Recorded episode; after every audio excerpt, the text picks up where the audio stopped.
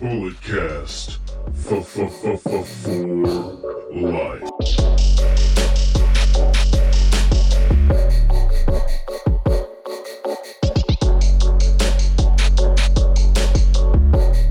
What is up, everybody? Welcome to another edition of Under the Radar. My name is Brandon Tanguma, and yes, I'm back. I know it's been a while. There just hasn't been that much news going on in the world of pro wrestling ever since this damn coronavirus thing has been going down. But of course, since our last Bulletcast recording, there has been quite a bit of news that has gone down. And as always, we're going to catch up on the last few episodes of NXT that I have not covered, and the return of Total Bellas, the first two episodes of the recent season. So uh, let's just jump right into it. First, we will be going over some WWE news. Florida officials have confirmed that WWE is deemed an essential business and WWE will be, well, they have resumed doing live TV tapings. They will be doing Monday, Wednesday, Friday, obviously for Raw, NXT, and SmackDown. That this has come to some scrutiny obviously with the whole coronavirus covid-19 situation going down everything's getting shut down. And people are making the connections. I definitely have seen some stuff on twitter today of linda mcmahon being a part of a super pac you know trying running for the uh, reelection of donald trump florida being a republican state a swing state but it definitely has uh, it's I think I voted Republican the last one, and I think a few other times before. But we're not going to get political on this podcast. But people are making the connections that maybe since Lynn McMahon is was in the Trump cabinet and running a super PAC for his reelection, that maybe WWE is getting uh, being able to pull some strings with the Florida government right now because I think the county I don't know if it's a mayor or official or whatever, he basically was a little lenient in not really explaining why he was deemed an essential, why WWE was not deemed an essential uh, business, but obviously it's probably above his pay grade, and the higher ups said that WWE is essential, which, I mean, for me personally, if wrestling were to just completely shut down and there was no live programming for the foreseeable future, yes, I would be, it'd be disappointing and a little it'd be sad because there's no sports especially and but for me it comes down to the health and safety of not only the wrestlers but everybody involved in the company production I mean for WWE and AEW they've been really running a uh, bare bones crew. So I don't know exactly how many people are on site. I know they're kind of, you know, having the production people come in, set up, and then they leave. Then you bring in the on screen talent, leave a couple of the producers for the matches and for the television production so that they can run a live show, obviously. But uh, news came out that a WWE personnel did test positive for COVID 19. Now, this was after WrestleMania, and they were not directly in contact with any of the wrestlers. WWE has been doing a good job recently, and I think for the most part throughout this entire situation that they've been doing a good job of you know doing the proper protocols, sanitizing everything. Every time somebody uses a microphone, that microphone top gets disposed of, and they put in a new one, and everything is getting cleaned.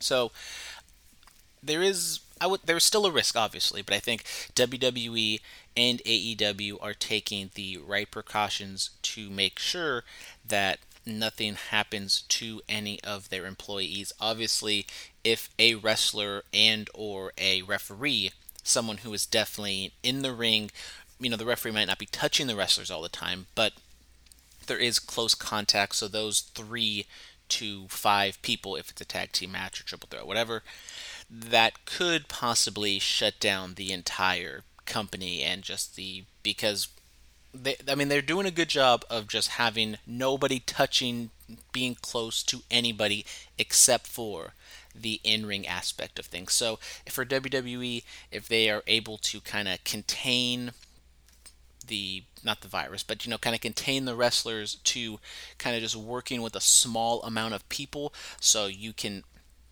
track and say, okay, if this person tested positive, they wrestled this person, that person, they talked to this person, so you can have, you know, a, minimum or hopefully a maximum of like 10 people that you can kind of connect to this and you can quarantine them so then you don't have to shut down the entire operation like what happened with the NBA with Rudy Gobert. He tests positive and then just it sends out this ripple effect because it's so hard to really pinpoint how many people he interacted with and I think that's why, for me personally, I'm not super, you know, disgusted by what WWE and AEW are doing because I just feel as though it's wrestling is much different than both UFC and just regular pro sports in general because you can limit the amount of people that can interact with each other. When it comes to a basketball team, you have five players on the court, plus the bench, plus the coaches, plus the referees, plus the training staff, plus whatever, you know, arena personnel needs to be there. There's just so many people involved in that entire operation that I think it's a little harder to contain and kind of uh, if one person gets it, then it just can spiral downhill very quickly. I think with WWE and wrestling, you can kind of uh, limit the amount of people that are being in contact and as long as they're taking the proper precautions. Daniel bryan apparently is like not with his family at all. He's doing the quarantine especially with the pregnant wife and a young daughter. I definitely understand his decision but it's probably a tough decision. Maybe it's him being a little selfish because if he doesn't do the you know if he's not wrestling then maybe he knows that they're going to hold him out of his contract for however long this thing might go on. So maybe Daniel Bryan being a little smart, short term, to you know benefit long term. But anyways, uh, moving on, we have some XFL news to talk about. Because of the whole COVID 19 pandemic, the XFL had to shut down after week six of their season. Now, that is half the amount of time that the first re- first season of the XFL took place. But now the XFL has laid off pretty much all of their employees, and the 2021 season looks very, very bleak. It's probably not going to happen. But the cherry on top is yesterday the XFL has filed for Chapter 11 bankruptcy. Now, I'm not going to sit here and be a uh, you know a money expert and explain to you what uh, what the hell is Chapter 11 bankruptcy and what this means for everything. But with the filing of the bankruptcy, there was some interesting news that came out of this uh, filing. It said that Vince McMahon owns 100% Class A shares and then 76.5% of Class B shares for the XFL. Now, obviously, I would assume A is the very most, B is the second most, and then uh, C, or, or sorry, WWE owns 23.5% of Class B shares. So if you add the 26.5 and the 23.5, that equals 100. So Vince McMahon was adamant at the beginning of the XFL launch that this was a completely different venture from WWE. Now, he said that in stockholder meetings, he said that in press conferences. And as I said, I'm not a Wall Street expert, so I don't exactly know how much he can be held liable for this. But if he was technically lying to his stockholders, saying that the XFL has nothing to do with WWE, but yet WWE had shares in the company. So obviously, if the XFL does good, WWE does good. If XFL does bad, WWE takes a hit off of that. It being Class B shares, obviously it's not a, as big of a hit as Vince McMahon's taking right now, and his whole uh, Alpha Entertainment venture. That is the kind of the face of you know it's the enterprise that is running the XFL, but yeah, the XFL, I mean, it just is kind of sad and kind of sucks because they were, I mean, they weren't super successful by any means. I mean, the XFL first season, the first couple weeks, it, they were pretty successful, mainly just because people were just checking out out of curiosity to see what the hell was going on. This XFL was a much more straightforward, regular football league. And there was, it gained entrance early on, it kind of the ratings were going down steadily throughout the season. But, I mean, from a lot of people that I've seen talk about the XFL is like it was a good product. I mean, it wasn't the best product, but it was a respectable product. It was a lot better than the AAF that was doing spring football last year. They had to close their doors, but technically, I think they closed week seven, so they did last longer than the XFL. I mean, it just sucks. Vince McMahon, this kind of is his like if this is his last thing he really wanted to do and it just gets cut short not through any fault of his own now W or XFL was supposed to have enough finance finances for the next three seasons, but I'm pretty sure that was kind of built off of ticket sales and everything from the first season. And so if the first season doesn't get completed, it's really hard to fund everything going on for the next two years. Now, I mean this sucks, but we're gonna keep an eye out to see what happens with the XFL. Now some in ring WWE news. It has finally happened. WWE has granted the Revival's immediate release. WWE announced on Friday morning that they have granted the Revival's release immediately effective today, Friday, April 10th, 2020. WWE and the Revival have agreed to their immediate release from WWE. We wish them all the best on their future endeavors. So it has finally happened. This has been something we've been kind of speculating for at least the last year. It feels like it's been going on for a while. Dave Meltzer is reporting that there is a 90 day non compete clause and there are free and clear to sign or work wherever they would like. Dawson's contract was either up or about to be up, while Wilder initially had a few months added to the end of his contract due to previous time due to injury. So, definitely Wilder getting a good deal here after Dawson was probably going to leave the company obviously in the next couple weeks or months but you know I, I talked about this on my other podcast that I do, Curveballs and Chair Shots. If you'd like to go check that out, we talk sports and wrestling. We're talking a lot more wrestling recently because of the whole pandemic and not a lot of live sports to talk about. But I brought up the question that maybe this might not be the best time in the world to be a wrestler, but if you're going to get released, I think this might be maybe not the perfect time, but a really good time because if you're going to get this 90 day non compete, there's not a lot of wrestling going on regardless. Now, I, I don't know exactly what the 90 day non compete means. Does that mean they can't wrestle against? I mean, obviously they can't sign AEW, Ring of Honor, New Japan, but could they wrestle the lower level indies? I think they could. I think that's something that WWE lets slide. I think when it comes to non-compete, obviously it's the bigger companies that they can't wrestle for. But with this whole pandemic coming around, I think it could be kind of a nice little breather. And with the revival, with their contracts both of them coming up recently, they weren't going to probably wrestle anyways. So if you're not, yes, they're not making any money regardless because of their downside being matched or whatever. But if they can kind of wait it out these next three months, if, you know, April, May, June, July, maybe stuff is coming back around in late July. I still don't really think we're going to be seeing any mass gatherings for the foreseeable future. People, there's health experts that say that there's no concerts are going to happen until fall 2021, which is just mind blowing. But we, I mean, this is just an ongoing situation that we don't exactly know what's going to go on. We, you know, there's talk about we're kind of getting slowly getting not back to normalcy, but the governors and everybody involved are trying to reopen the economy.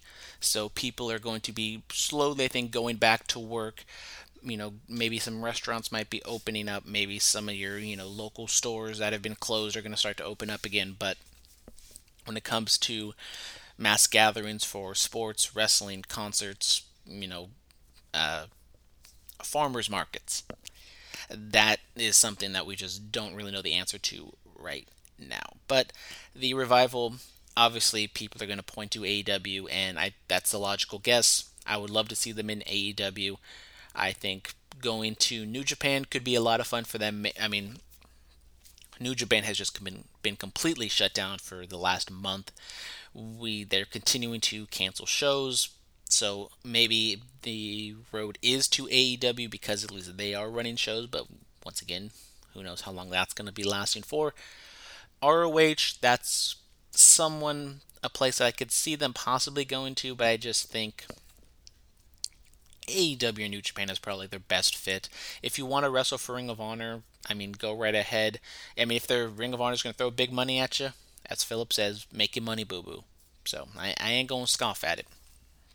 But we'll have to stay tuned and find out. And the revival will be coming back into the news in the last in these next couple months as they they're soon. I mean, they might be free agents now, but I think they will definitely get signed up quite quickly. I'm, I'm, I'm ready to see the Being the Elite episodes in the next couple weeks and months because I'm pretty sure there's going to be some fun little teases with them maybe bringing back the whole FTR sketch once again. But let's go into the NXT recap. I'm going to go over these pretty quickly. We got the last three episodes of NXT that I got to cover, and we are in the Performance Center for this one. This is from March 25th, 2020. Announcers are Tom Phillips and Byron Saxton. They show Johnny Gargano and Tommaso Ciampa destroying each other throughout the Performance Center. And yeah, so we get the first match Tyler Breeze, Austin Theory.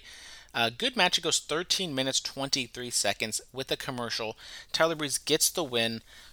Now, this is before Austin Theory showed up for Raw uh, to replace Andrade. So, I, I, obviously I don't think there was a plan in place at this point to have Austin Theory come up and be a uh, focal point, especially on this week's episode where Zelina's crew was just everywhere on Raw.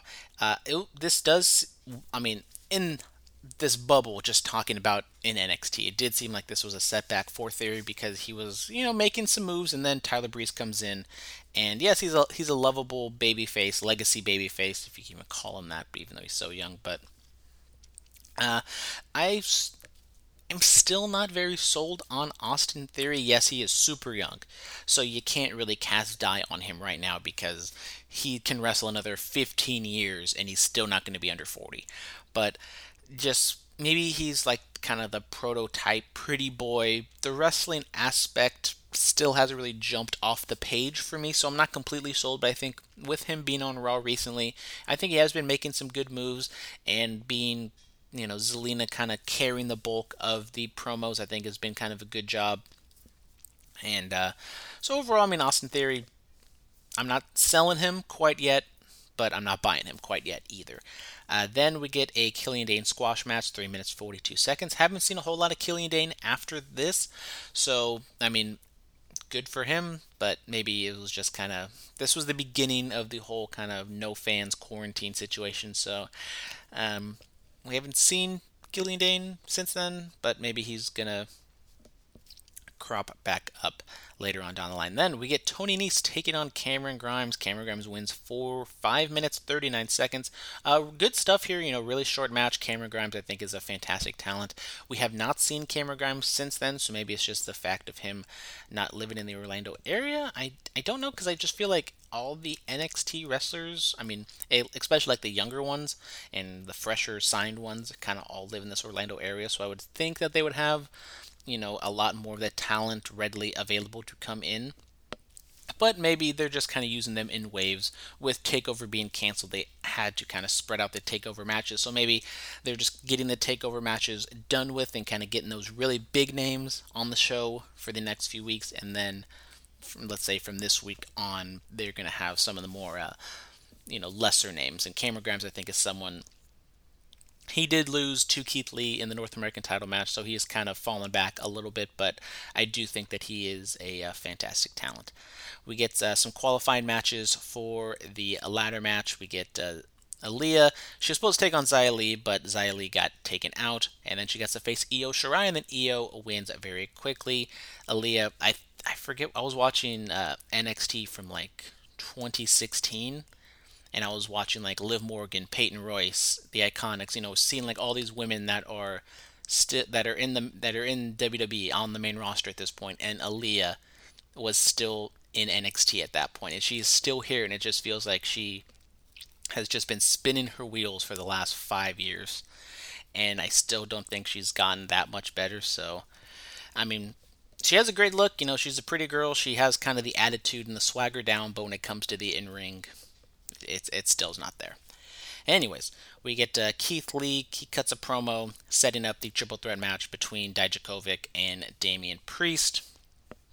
We get Adam Cole cutting a promo from his backyard. He's done this multiple times throughout the uh, past three weeks. But uh, just kind of talking about Velveteen Dream is setting up that match later on down the line when it happens. We get Oni Lorcan and Danny Burch taking on Shane Thorne and Brendan Vink. Burch and Lorcan get the win in 3 minutes 41 seconds. Don't really know too much about Vink. I mean, it's a really short match, so you can't really uh, talk about it too much. Then we get a qualifying match between Candice LeRae and Kayden Carter. Candice wins in 4:30. Uh, once again, another good match, but uh, kind of too short to really uh, analyze it much further.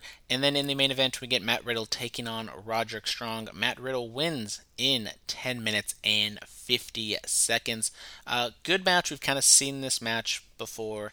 And then after that, uh, Riddle gets attacked by two large, long haired, bearded Middle Eastern men.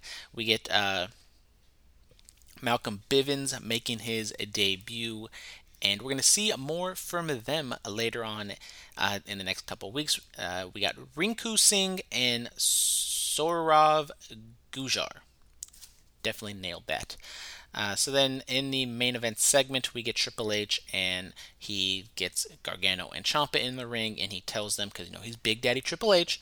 When when things go down, William Regal step aside because Triple H is coming to town to settle this thing once and for all. So he comes down, he tells uh, Gargano and Ciampa that they're going to finish this thing once and for all. He's going to find a place, find a, a referee, and there you go. And then in the end, after all this stuff goes down, we get finally Killer Cross was revealed to be the man behind all those cryptic apocalyptic videos.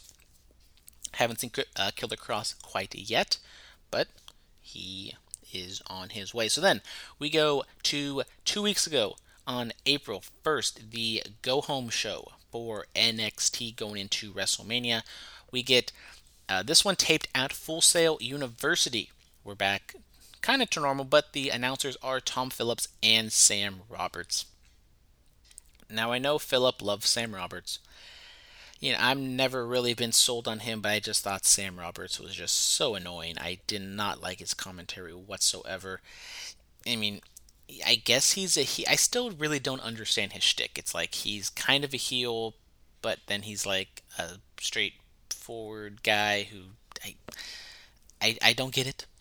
I, I don't really like his his shtick on the pre-shows or on uh, in the commentary booth. I wish Pat McAfee was a commentator instead. I thought he did a really good job on SmackDown when the NXT takeover happened back when the uh, the wrestlers were stuck in Saudi Arabia, but that's just me. Maybe Pat was uh, unavailable because he was over there in Indiana. But we get the first match Velveteen Dream taking on Bobby Fish, and Dream wins in 15 minutes 49 seconds. Uh, really good match uh, with all these being pre-taped you know you gotta kind of take these times with a little bit grain of salt because they probably do the thing where they go to commercial but they come back to commercial and they just kind of go where they left off. So, uh, real time, it was 15:49 maybe in the building. They only wrestled for like 10 minutes, but uh, kind of a, a, weird pacing to the match. Maybe some editing was taking place throughout the match. But overall, Dream gets the win.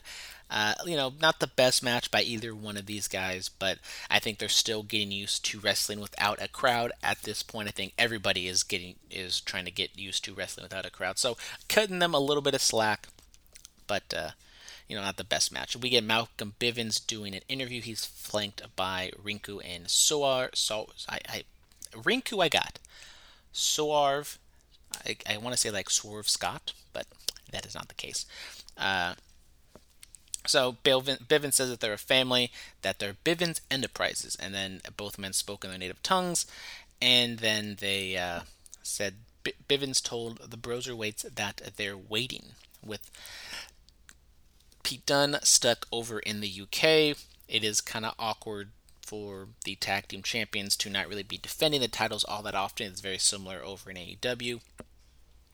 With the cruiserweight division on hold, they will be doing a cruiserweight tournament, a round robin tournament, since Jordan Devlin is stuck over there in the UK or in the uh, in I guess in the UK in Ireland. So WWE has announced the complete field for the interim NXT Cruiserweight Championship tournament. So it is going to be a round robin tournament, four groups or two groups of four men.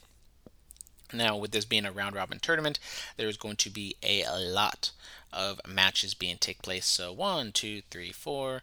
Uh, so I mean, what like ten matches? Or I'm not very good at math. Don't whatever. You know what I mean. So in Group A, we got Kushida, Drake Maverick, Tony Nese, and Jake Atlas.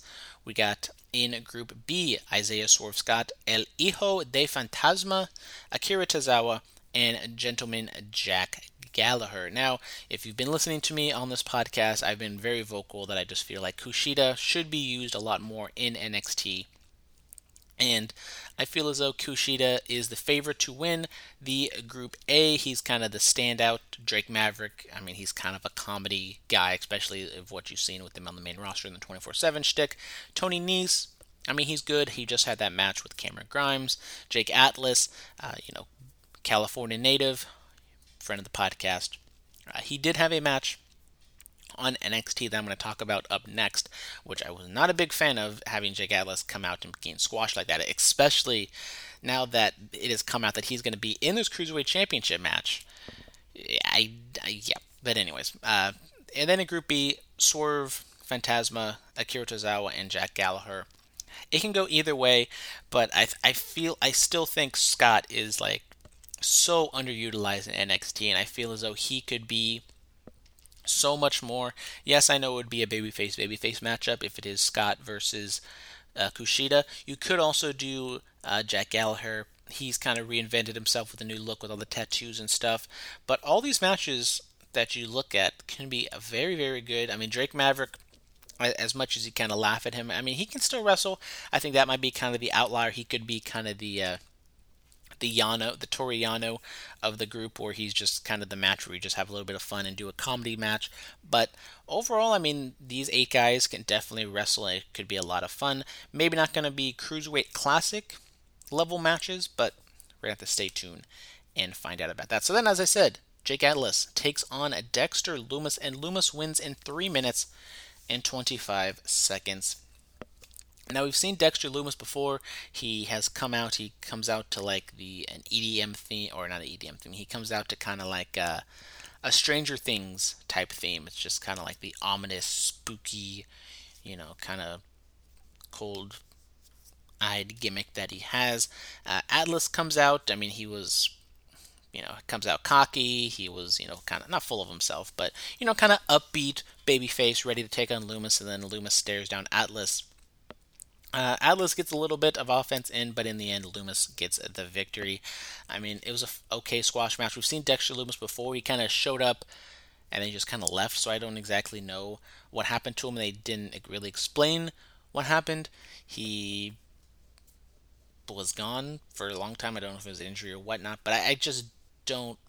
I, I know Atlas looked good in his in this match, but I just feel as though you could have brought in somebody else. Like you could have brought in some no name some person from the performance center to come in and lose this match. But it is uh, it is what it is. We get a Killer Cross hype vignette, and then we get a six-woman gauntlet match for the spot in the women's ladder match. So all the women who lost in the matches then get a second chance opportunity, except for Li because she got taken out.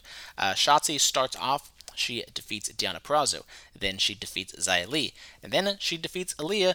And then she defeats Kayden Carter. And then she faces Dakota Kai, but she ends up losing. So Shotzi almost running the gauntlet, but she doesn't, falls just short. In the end, Dakota Kai wins in total 24 minutes and 7 seconds. So uh, shout out Shotzi, you know, town business baby but she did not get the job done. I mean, this makes sense. Uh, looking at the bracket or looking at the match, it had a lot of baby faces, so putting Dakota Kai in there with Rena Gonzalez uh, definitely made a lot of sense. But I think this was a, a really good showing for Shotzi. Uh, I think she's definitely over as a baby face. I know there's no crowd, but I can kind of sense that she's gaining some momentum, not only with the crowd, but also with the management that they're putting her in this prime position. And, I mean, if you look at it, uh, I mean, maybe Deonna Purrazzo might be a better wrestler, but I just think Shotzi, out of all these women, besides uh, Dakota Kai, she, she's the best wrestler out of all of them. So it definitely made sense. If Dakota Kai was going to win, have Shotzi be the first one, have her run the gauntlet, have, you know, passable match with all the other women, and then go to the finish with Kai. Then we get Kushida taking on Joaquin Wild, formerly DJZ, in TNA, and Kushida wins in 9 minutes and 41 seconds. Uh, you know, fine match. Uh, once again, Roberts, uh, not not the best commentator in my opinion, but anyways, uh, after the fact, we get a, a little uh, interview with Joaquin Wilde backstage. He kind of, or not backstage, but in the parking lot, and he says that you know he he come he came into NXT and he just isn't doing as good as he thought he would, and then he gets abducted by two men in luchador masks, the same men that kidnapped Raul Mendoza a few weeks ago. So possibly a stable or some sort of hostage angle. I don't know what's going on, but that is the case. So with Takeover being canceled, NXT has sprinkled in some Takeover matches in the next few weeks. The first one is Keith Lee, Dominik Dijakovic, and Damian Priest, a triple threat match for the North American Championship, the main event, and it goes 9 minutes and 39 seconds. Keith Lee is your winner. Lee ends up hitting the Big Bang catastrophe on Dijakovic for the finish, so that definitely writes off Dijakovic being in the title picture for the foreseeable future. So I would say that Keith Lee is going to face Damian Priest next up, one on one later on down the line. I mean, as you would expect, all three of these guys kind of come out. They do a lot of the big spots, especially Lee and Dijakovic. Uh, really good match, but we've just kind of seen this a lot of times before. So I'm not saying it's getting stale, but it is getting a bit repetitive. Then we get last week's episode of NXT emanating from the Performance Center, or emanating from Full Sail and an undisclosed location. This took place on April 8th, 2020, and your announcer is Mauro Ranallo. We never saw him on camera, so obviously he probably did some sort of post edited thing from his house or his studio or whatever, but it was uh, a nice sight to hear. Mauro Ranallo's voice once again. So they hype up Johnny Gargano taking on Tommaso Ciampa at the end of the show. Uh, this was a very, I mean, it was a two hour show, but it was not a lot of stuff happening because the Tommaso Ciampa Johnny Gargano match happened at the beginning of the second hour, and it went on throughout the whole third hour, so it went on a long damn time. But the first match is the six woman ladder match for the number one contendership to the NXT Women's Championship. In the end, well, your participants are Io Shirai, Tegan Nox, Chelsea Green with Robert Stone, Mia Yim, Dakota Kai with Raquel Gonzalez, and Candice LeRae. Robert Stone definitely added a lot to this match with there not being a crowd, him talking to Chelsea. Uh, Chelsea uh, sold a knee injury early on from a fall, and there was a point where Chelsea was trying to climb the ladder, but she couldn't because of her knee. And then Robert, uh, you know, took off his jacket and kind of climbed up, doing a James Ellsworth for her for his Carmella, trying to get the uh, the briefcase. But in the end, Io Shirai gets the win. It came down to uh, Io Shirai and Candice LeRae. They're going back and forth, and then Io tosses LeRae and she hits a ladder in the corner, and she unhooks the briefcase. Fantastic match, really good. I mean, they took some big spots. Uh, a big spot that was that happened in the match was Mia Yim powerbombed Raquel Gonzalez with help of Tegan Nox through a table from the outside of the ring through a table on the outside of the I, I, completely botched that. I said on the outside of the ring to the outside of the ring. From the ring apron to the outside of the ring. There you go. Speak the English. Uh, we got Io Shirai winning, which I was excited about. I want to see what Io could get out of Charlotte, but then I also think that I'm scared because now this means that Io Shirai is going to lose to Charlotte. Yeah, and Io is one of those wrestlers who has kind of gone back and forth being a, a heel, but the crowd kind of loves her because she's kind of a badass. But I think now that she wins, I think this is definitely a full blown babyface turn for her, especially what happens at the end of the show. Uh, I understand why maybe they want to turn Io Shirai babyface because now they have a new heel in the women's division. Uh, we get a Finn Balor kind of promo. Uh, he kind of alludes to the pandemic, saying that for now, him and Walter can happen, but it will happen sooner rather than later, and it's going to happen. We get uh, Ever Rise, which is Matt Martel and Chase Parker taking on Indus Sher, Rinku, and Saurav with Malcolm Bivens. And then in the end, Indus Sher wins in 4 minutes 41 seconds. I mean, this was uh, an you know, it, it, was it's a big man squash match, so it's pretty much what you would expect. I thought the offense looked really offen- uh, almost said offensive, really effective. Uh, I mean, I, I enjoyed the match. I'm not going to judge them too too harshly quite yet. I mean, you can make uh, comparisons to the authors of Pain, which I think might be a little bit warranted, but also might be a little unfair as well. But then we get another Adam Cole promo from his pool. He kind of buries Bobby Fish a little bit, kind of dismissing that Velveteen Dream beat Bobby Fish, but he hasn't beat Adam Cole yet, baby. So definitely setting up that match. Maybe kind of teasing a little bit of an Undisputed Era breakup with Bobby Fish being a little dismissed by Adam Cole. Uh, we get a recap of Rhea Ripley and Charlotte Flair's match from WrestleMania. They play the same promo Charlotte cut last week after WrestleMania that they played on Raw. And then we get Rhea kind of soaking up the loss, and she kind of said that she underestimated Charlotte. So then we get into hour two and Tommaso Ciampa takes on Johnny Gargano, and it wasn't exactly specified what this match was. There was no commentary. Mauro Ranallo was only there for the first hour, basically commentating the squash match and the women's ladder match. But uh, Johnny and Candice pull up. Candice looks a little shook. She doesn't really want this to happen. She hands Can- uh, Johnny a bag, and then Tommaso Ciampa and Johnny Gargano get into the building. Triple H is there. He says, Here's Drake, here's the referee. He's just here to count the three count. You guys do whatever the hell you want, just as long as it ends in the ring. It ends here. Nothing, you know, we're not going to do this ever again. So, another cinematic pre taped match. I would say this was a blend of the Boneyard match with the Last Man Standing match from WrestleMania.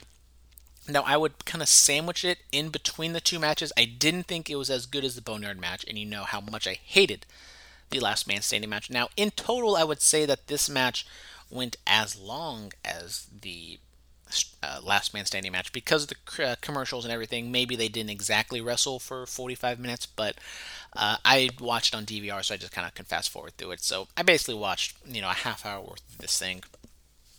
But uh, they wrestle in the warehouse or the building, whatever. They go to the outside. They fight on top of a truck. They've do that. Nobody takes a big old bump. We do get a drone shot. We come back into the ring, and they fight for a little bit more. We get Tommaso Ciampa taking off the uh, ring a- or the I don't know what the hell the the covering of the ring. So basically, you know, doing a callback to back when Gargano and Ciampa had their match a few years back. Uh, uh, so they're fighting back and forth, just absolutely beating the piss out of each other. And Gargano or Ciampa kind of is taking pity on Gargano a little bit. Uh, and they're kind of just going back and forth. Candice comes out and she says, Kai, stop it, stop it, stop it, don't do this. What are you doing, Johnny? And then she takes Johnny Gargano to Dick Kick City. Uh, Gargano's selling it. Candice storms off, and then Ciampa kind of takes pity on Gargano a little bit.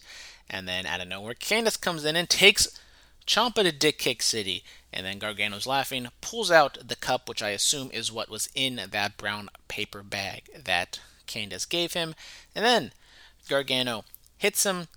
Uh, so let's see, Johnny said, I'm sorry too, and Candice showed up in the background, s- took Ciampa to Dick Kick City.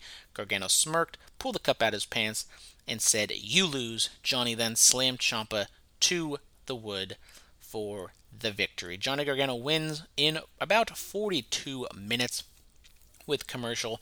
Johnny and Candice embrace. Candice helped Johnny to the outside uh, to their car and drove away. They walked past a car with the lights on inside of it. You can see that there was somebody, or at least one or two people in there. They did acknowledge it. They didn't even look at them, but you can kind of see. I kind of uh, fat, you know, rewound it a couple times to see if I can get a glimpse of it. See if maybe that was Killer Kross and Scarlett. Was that the Luchador men who have abducted Raul Mendoza and Joaquin Wilde?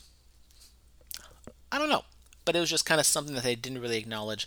Uh, I mean, I thought that w- that match was uh, it was fun. It was definitely draining, like just the emotions and everything, especially at the end. I can see why people don't like it. I can see why people love it. I think I'm just kind of there in the middle. I liked it. I think it could have been a lot shorter, with there not being a whole lot of content for them to produce. I understand where they might have been a little ambitious with stretching this match out.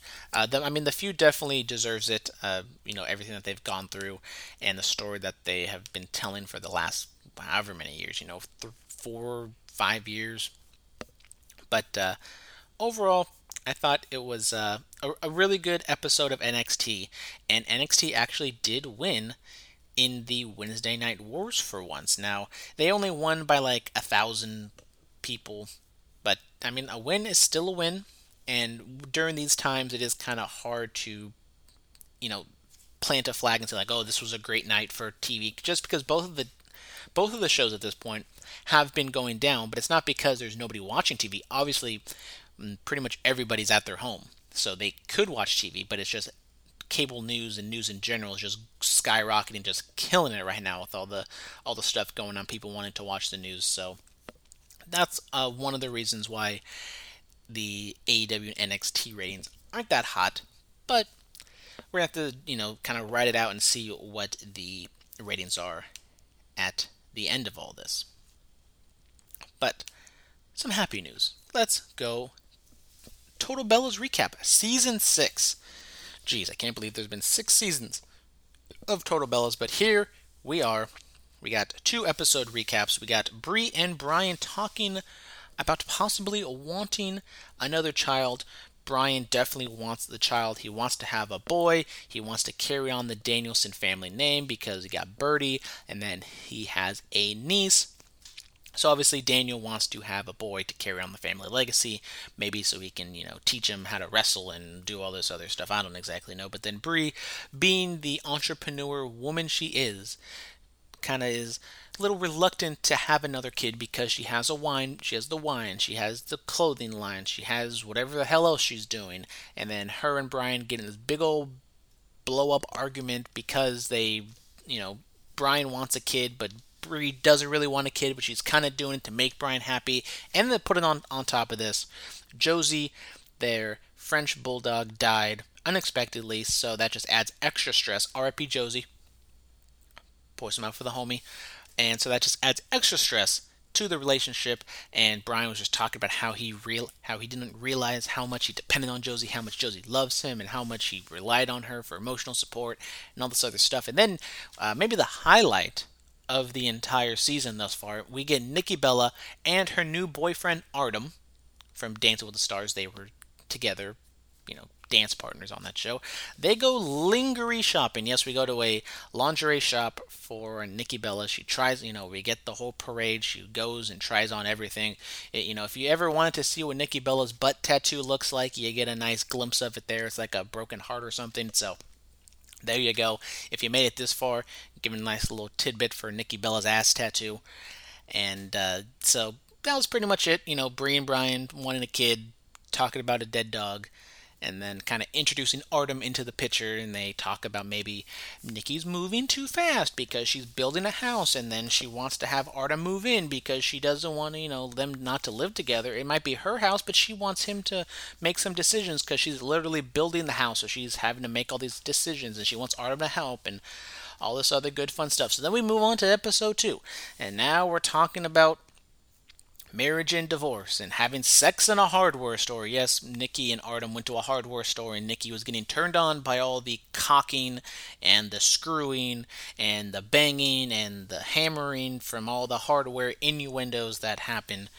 and so uh, that that they did not have sex in the hardware store. If you were, you know, hoping that, but yeah, I'm sorry, it didn't happen. Maybe on the uh, in the final season when they're really desperate for ratings. But the uh, Bella twins are apparently writing a book, and it's not a complete autobiography. Apparently, they want to write this book, but then they're breaking it up into chapters by like people or by parts of their career.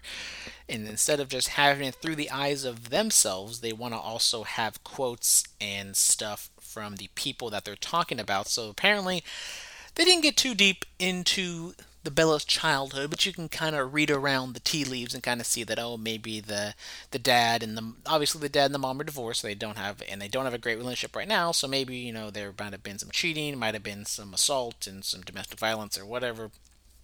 They don't exactly talk about it, but obviously the mother uh, does not like the father and doesn't really like or not doesn't like, but she she doesn't approve of him and Brie apparently has been seeing the father, and the mom didn't know about it, so she got all mad at Brie, and then they get into a little tiff, and then they go back and they they go and have lunch because this is what happens on these shows. They always have to have lunch over their discussions about what just happened, and then they figure it out, and then we get uh, Nikki and Brie's dad comes to town. He lives in Mexico, so then he comes up to I think they live in Arizona at this point. So he comes to Arizona. They have a nice little sit down, and he meets Artem for the first time. He gives Artem a hard time.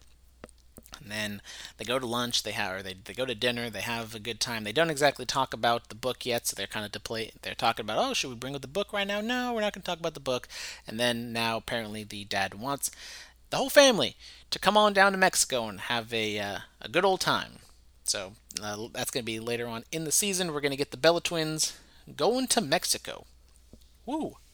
So that's pretty much it for the first two episodes of Total Bellas. I know you guys have been waiting patiently for that to recap. So we're going to go, it's been a while, so maybe we're going to finally get some emails, some questions at utrmailbag at gmail.com. I'm clicking on the Gmail right now as it loads up, getting super excited to see what is in the mailbox. Oh my goodness.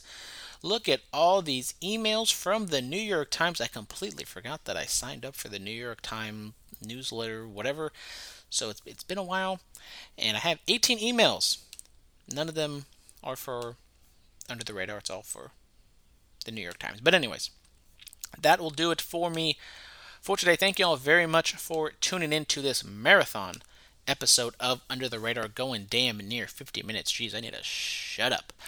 But anyways, my name is Brandon Tanguma, and this has been Under the Radar. Hopefully, you guys check out the next edition of the Bulletcast coming out on Thursday. Me and Philip will talk about everything in the world of pro wrestling. Probably gonna talk about some news that I talked about here, but you guys here heard it here first. So there you go. Also check out my other show. I do curveballs and chair shots. Uh, we're maybe going to be doing some different things because of the whole quarantine. Maybe do some watch-alongs. Maybe do some uh, live streams on the YouTube channel.